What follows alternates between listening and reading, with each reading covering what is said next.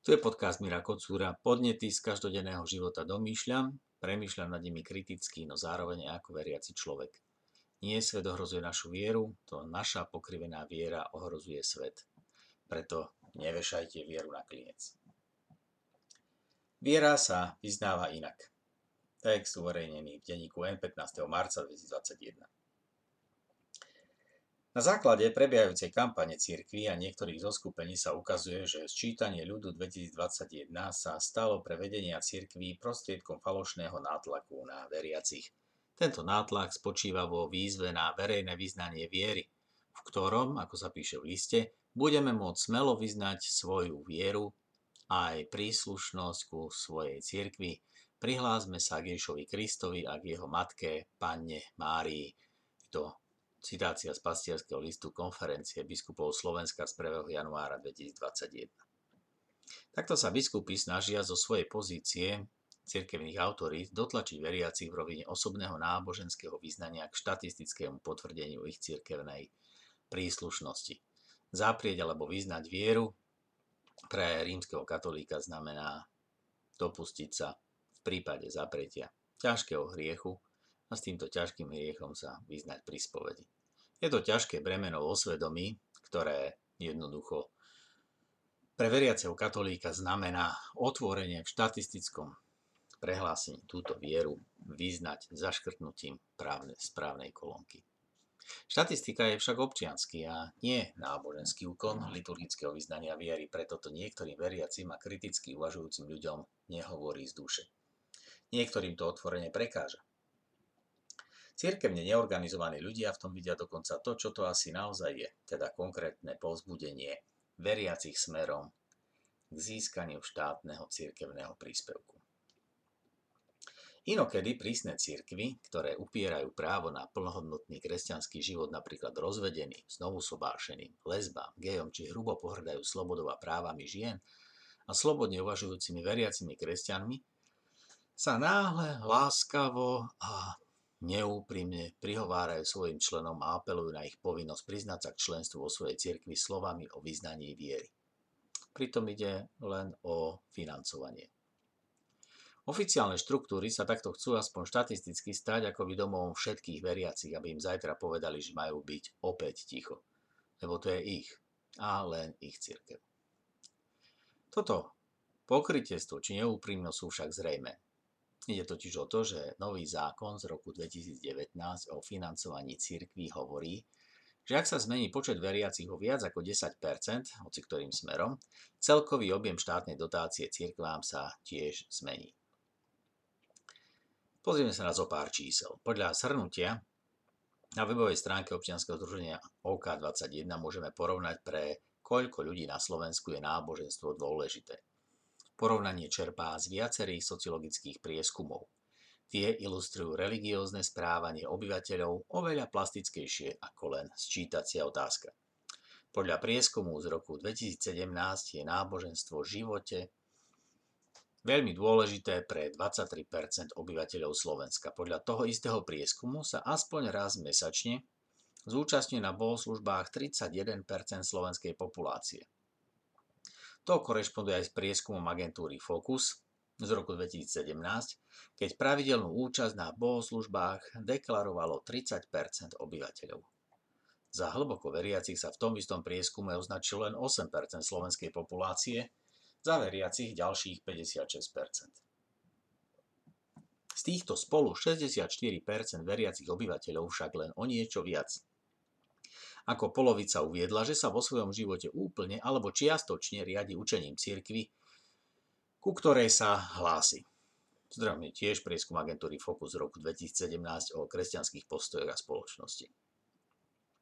To nás v celkovom pohľade opäť vedie približne k tretine slovenskej populácie, ktorej osobný život je do istej miery ovplyvnený učením cirkvy. Sociologický ústav Slovenskej akadémie vied monitoruje pravidelne dôveryhodnosť rôznych slovenských inštitúcií. V roku 2017 dôverovalo cirkvám ako takým 35% obyvateľov Slovenska, čo bolo historické minimum. Ako to teda je so sčítaním a financovaním? Od počtu ľudí, ktorí v čítaní zaškrtnú poličko s danou cirkvou, sa veľmi priamo odvíja aj výška finančného príspevku, ktorý cirkví budú dostávať od štátu v nasledujúcich rokoch.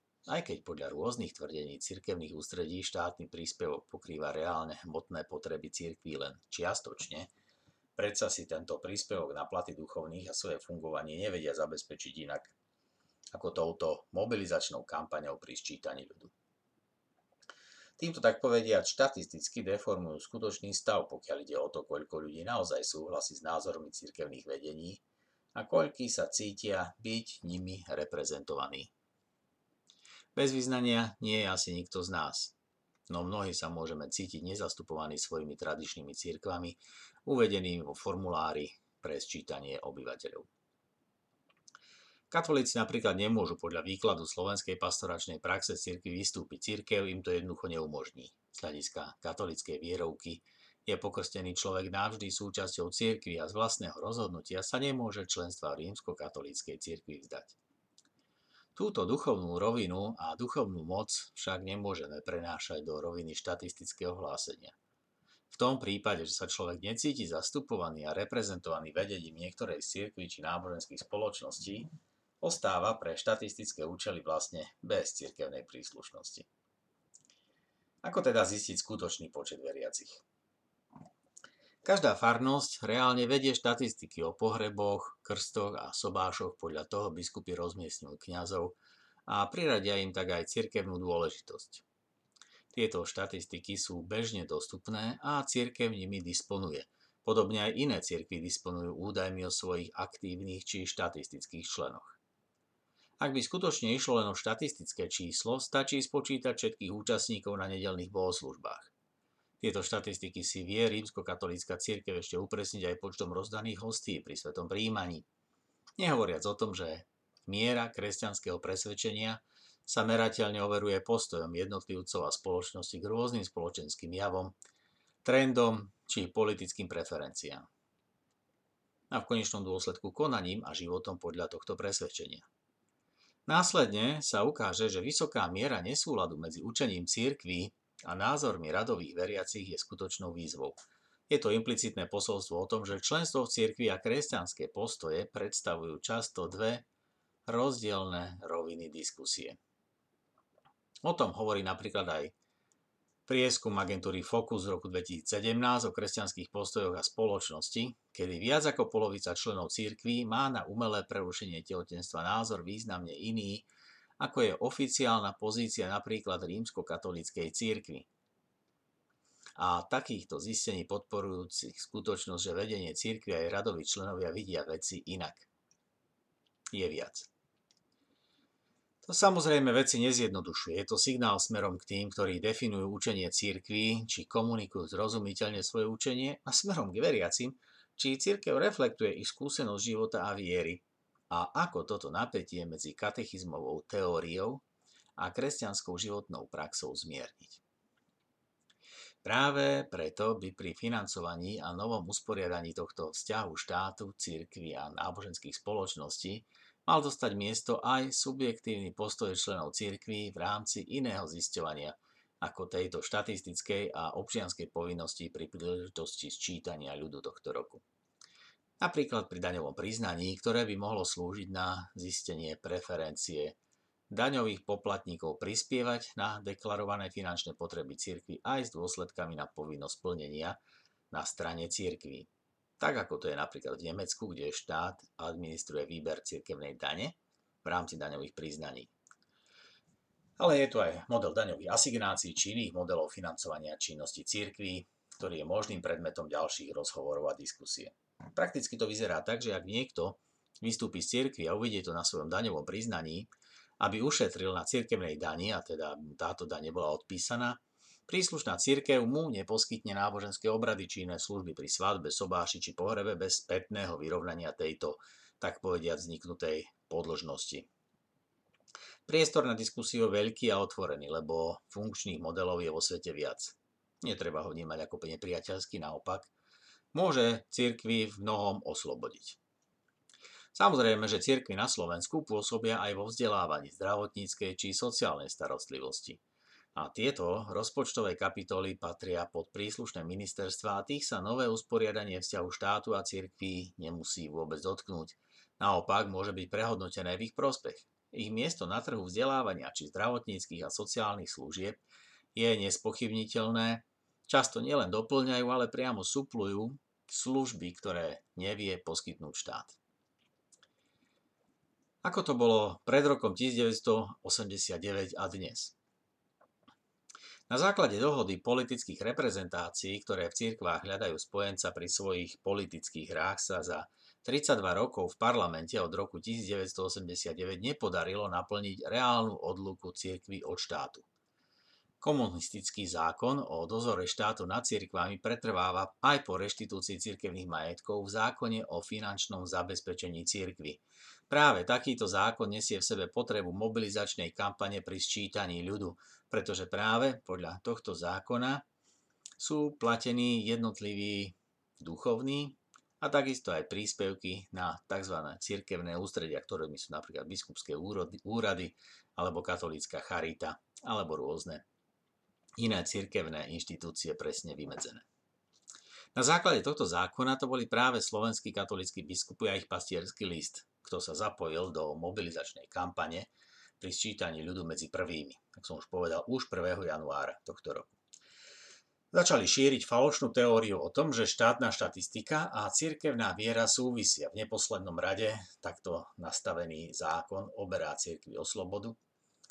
Hlásať evanílivu zväzť čase konfliktu s politickou mocou alebo pri jej zneužívaní práve fakt, že kňazi a kazatelia sú priamo platení štátom cez príspevok na cirkvi, spôsobuje, že cirkevné ústredia, biskupy a kňazi v pastorácii nemajú slobodu pôsobiť v chúlostivých situáciách, keď sa cítia v područí politickej moci. Tieto skúsenosti sa ukázali v rôznej intenzite aj po novembri 1989, v období všetkých ponovembrových vlád. Spektrum tých skúseností je široké, od otvorenej konfrontácie štátnych orgánov jeho tajnej služby s baskom istrickým biskupom Rudolfom Balážom až po schválenie tzv. Vatikánskej zmluvy v roku 2000. Vždy podľa politickej konštelácie a vnímaného želateľného postoja či okamžitého prospechu tej ktorej strany. Preto je sčítanie obyvateľov pre občanov, ktorí sa necítia byť rešpektovaní vedením cirkvi, keď ide o ich osobné položenie, príležitosť prejaviť svoj postoj a ovplyvniť veľkosť štátneho príspevku pre cirkvi. V prípade financovania sa cirkvám hodí aj ich, tak povediať, hlas. Štatistická váha hlasu jednotlivcov je preto mimoriadne vážna príležitosť dať cirkám vedieť, čo si o nich ich členovia myslia a či ich chcú takto, tak povediať, platiť.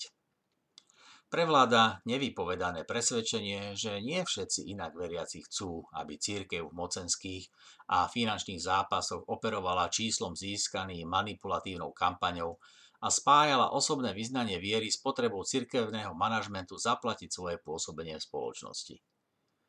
Žijeme v slobodnej a demokratickej spoločnosti a preto môžeme bez obáv vyznávať svoju vieru.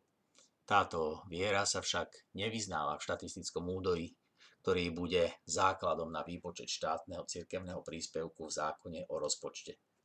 Pre rôznych ľudí je to preto aj príležitosť vyjadriť postoj k tomu, ako sa cítia. A tu nás sa môžeme pozrieť trošku bližšie na spoluprácu mocných a na hru na akési pseudokonzervatívne hodnoty. Ľudia môžu prejaviť svoje vnímanie, či vnímajú biskupov a slovenský klérus ako svojich reprezentantov, či im rozumejú, či im hovoria z duše, či stoja na strane menšín, utláčaných a prenasledovaných, či sa vedia postaviť proti lži, pokritectvu, klientelizmu a násiliu. Ľudia môžu prejaviť, ako vnímajú postoje spoločnosti voči ženám a mladistvím a ich zneužívaniu spoločnosti a cirkvi, alebo ako sa stavajú k neoľudáckému extrémizmu a k snahám rehabilitovať Tisovskú Slovenskú republiku. Praktické skúsenosti ukazujú aj smutný fakt o dekadentnom pôsobení náboženského populizmu a radikalizmu na verejnú debatu. Lebo občania neraz vnímajú vedenie cirkví ako otrhnuté od našich životov – vedeckého poznania, práce, životného položenia a názorov. Vidia, že ich hlasy cirkevní vodcovia potrebujú vtedy, keď im ide o peniaze, inak operujú slovami o zlých liberáloch, rozvedených či nemorálnych odpadlíkoch a o vymyslenom proticirkevnom ťažení.